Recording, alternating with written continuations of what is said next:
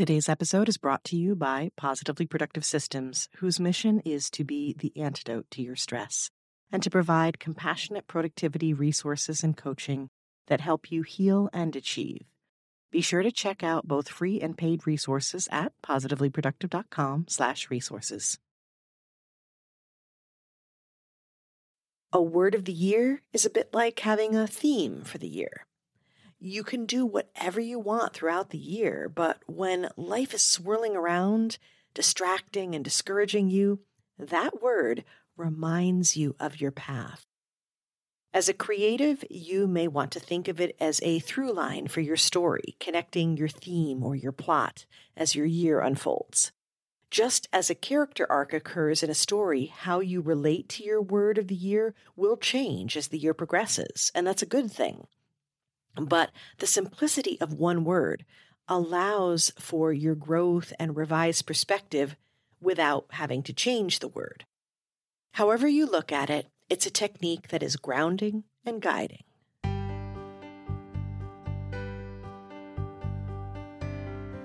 You're listening to the Positively Living Podcast. I'm your host, Lisa Zawrotny, founder of Positively Productive Systems and a coach certified in time and stress management, helping overwhelmed clients make space for what matters. Join me each episode as we explore ways to live a more proactive, productive life with topics and guests that speak to simplifying self awareness, systems, and so much more. I understand overwhelm personally as a fellow multi passionate entrepreneur, wife and mom to kids and cats, and former caregiver. I'm here to help you choose what's right for you so you can do less, live more, and breathe easier. Sound good? Let's get to it. Welcome to the Positively Living Podcast. I'm your host, Lisa. And although words may not be sufficient enough to express how much I appreciate you, they can do some amazing things for us to guide us to our goals. And that's what we're talking about today. At the end of the year, I shared episode 136, Reflections Instead of Resolutions, and explained why believe there are better options for goal setting than resolutions. Setting goals and addressing habits are key to achieving what you want, but somewhere in between is one of the biggest challenges we face choosing the right thing each day. The right tasks and projects, the right opportunities. It's asking yourself, will this action take me closer to or further away from my goals? One of the easiest and most effective ways to help with that is to have a guiding word to use for these choices. Yes, one word. I realize you might have a word, air quotes, in mind for the last couple years, but I don't mean that one. I mean a word that describes an intention for how you want to show up each and every day going forward. Your word of the year becomes a filter to help you decide what action to take and helps put you in alignment with your values and goals. The other benefit is that it helps you focus on one thing at a time instead of trying to do too much. And that is a brilliant self imposed limit for you, my multi passionate overachiever. A word of the year is a bit like having a theme for the year. You can do whatever you want throughout the year, but when life is swirling around, distracting and discouraging you, that word reminds you of your path. As a creative, you may want to think of it as a through line for your story, connecting your theme or your plot as your year unfolds. Just as a character arc occurs in a story, how you relate to your word of the year will change as the year progresses, and that's a good thing. But the simplicity of one word allows for your growth and revised perspective without having to change the word. However you look at it, it's a technique that is grounding and guiding. Before we dig into how to choose one, allow me to address the challenge, the elephant in the room, if you will. That's the challenge of every multi passionate out there, including me. How? How do you choose one word? You know, I'm always saying to you, don't make me choose. This is like the one exception. So, first of all, you don't have to. You don't technically have to choose one word if that really doesn't work for you. Maybe you choose a set of words, a mantra, or a phrase. If that suits you, I promise not to call the word of the year police on you. I would advise that you select words, however, that complement each other in order to have a set that guides you in the same direction. You just don't want them working against each other. What you might find, though, is as you consider your options and put it into practice, one word may become the highlight or the one you start with, and that's wise because it is a simpler approach. As I describe how to choose one, you'll see how you can work it to have many options within only one word. Sometimes it's a matter of trying it out and not being afraid to change it if it doesn't work. I started off 2018 with three words, but a little over a week into January, I found one of them worked best and I just kept going with that one. I will share my words with you that date back to 2015. I have notes on that, plus some additional notes on some bonus ones for prior years. But first, let's go over how you can come up with your own. To choose one, ask yourself what could I use more of or less of in my life? What characteristics would I like to have? How do I want to help others? How do I want to show up? You can take these questions plus the reflective questions that you have been working through with the Reflections, Not Resolutions episode 136 and also episode 137 on vision boards. There were some great questions in that episode as well. All of those answers are going to bring up some keywords for you. I want you to find those words that inspire you and then check the definitions. They might surprise you. Also, use the thesaurus for alternatives until you find ones that feel the best. Then you can start to narrow it down from there. You may find other options and connotations and multiple meanings that inspire you. Having those as a reference can help you select the best word and extend how you use it throughout the year, and I'll give you an example of that. Also, I'm a sucker for a good double entendre, or at least a good double meaning, because it gives you options and perspectives, despite, again, it being a single word. Once you choose your word, keep it near you. Repeat it, share it, display it. You can put it on your vision board. In the last episode, we talked about vision boards. Your vision board is an ideal place for you to put your word of the year and corresponding images to go with it. So, my words?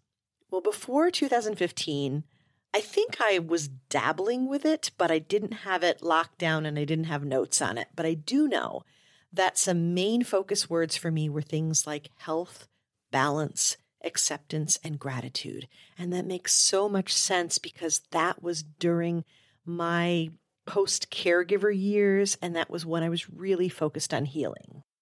In 2015, I began selecting a specific word of the year, and since then, these are my official words 2015, believe. 2016, harmony. 2017, authentic. 2018, purpose. Now, originally I considered honor, presence, and purpose. But again, a little over a week into January, I decided purpose was sufficient and I went with that. 2019, beyond. I really loved that one. I thought a lot about butterfly and and kind of like how it would stretch me. I would go beyond who I am and that I could accomplish a lot more than I anticipated. In 2020, my word was reach. And it's interesting because in January, I chose that word and I wanted to reach more people and I wanted to continue that idea of going beyond, but reaching and stretching myself. And in June 2020, I started this podcast. And now you and I are chatting. I am well over 18,000 downloads and over 130 episodes and loving every minute of it. And that word of the year, reach, that really propelled me to try this. And I'm so grateful I did. In 2021, my word was revive. And I think that was me saying, let's not always reinvent the wheel, right? Let's bring back what worked and I may have left behind because I felt like I needed to go forward and constantly do new things. And my word for 2022 was fit. Now, I had a set of words to choose from in each case, which is how I always start out because I have lots of options and I want to narrow it down. And this one for 2022 jumped out because I was really feeling how selective I wanted to be and needed to be with everything in my life. But I also found that the word offered so much more. And I wrote down some notes that I'm going to share with you on why I chose this one specifically. I wrote, I don't mean having a fit, though that does indicate laughter and that's on brand for me. I mean fit, like you think of clothes or being strong. Fit means I'll be selective with what I choose for my family and business to ensure what I do truly aligns. It means focusing on my health and focusing on strength in all aspects of my life, but not just to be strong, to be strong in the right ways. And the way I saw that play out was in being very selective with who joined me on the podcast, who I joined, in terms of interviews, who I was working with, adjusting my clients, and just taking a moment, like an extra moment, each time I was going to make a choice to say yes to doing something that might be collaborative. Now, drum roll please. My word for 2023 ease.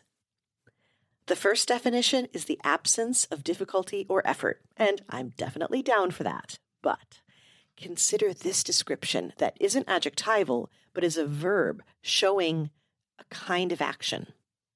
To free from anything that pains, disquiets, or oppresses. To relieve from toil or care. To give rest, repose, or tranquility to. To ease pain, ease the body or mind to release from pressure or restraint, to move gently, to lift slightly, to shift a little. Can you see how that definition fits my goal as a stress management and habits coach helping clients reduce pressure and take small steps? And how it fits my values as someone who wants to protect others and help them heal? Of course, this also works for me to select things for my family and for me that is inherently less difficult or complex. It reminds me of what I'm constantly coaching you, right? To find the paths of least resistance and do so willingly and excitedly, as opposed to getting in my head about how they might not be valuable. We need to stop valuing complex over simple. It's just not so. There is value for me and for you in ease. I value ease. I mean, the word is in the positively productive mantra do less, live more, breathe easier. And I'm excited to embrace it for myself and my family as well this year. Now, what about you? What do you want to see more of in 2023? And will you try a word of the year to do it? Remember, you can always change it up as necessary. Some people choose a word each quarter. Some people choose a set of words. Do whatever works for you. It's meant to be a guide for a season in your life to keep you grounded and on track. But where you go is always your choice. If you'd like help choosing a word or would like some guidance to start off your year right, let's talk about a coaching option for you. You can do a single session like speed coaching which is like speed dating but without all the awkward small talk, or a strategy session, which includes a longer session where we take full inventory of your values and your to dos, and we create an action plan just for you to implement.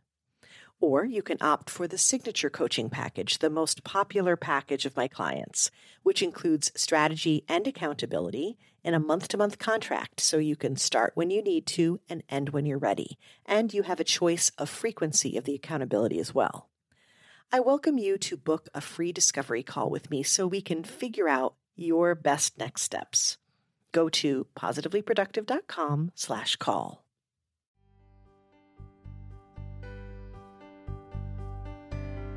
Thank you for joining me today. Your time is precious and limited, and I'm honored you chose to spend it with me. If you have feedback, questions, or want to schedule a chat, head to positivelyproductive.com slash connect. And if you are looking for any of the resources referenced on the podcast, from books to products to training and more, go to positivelyproductive.com slash resources.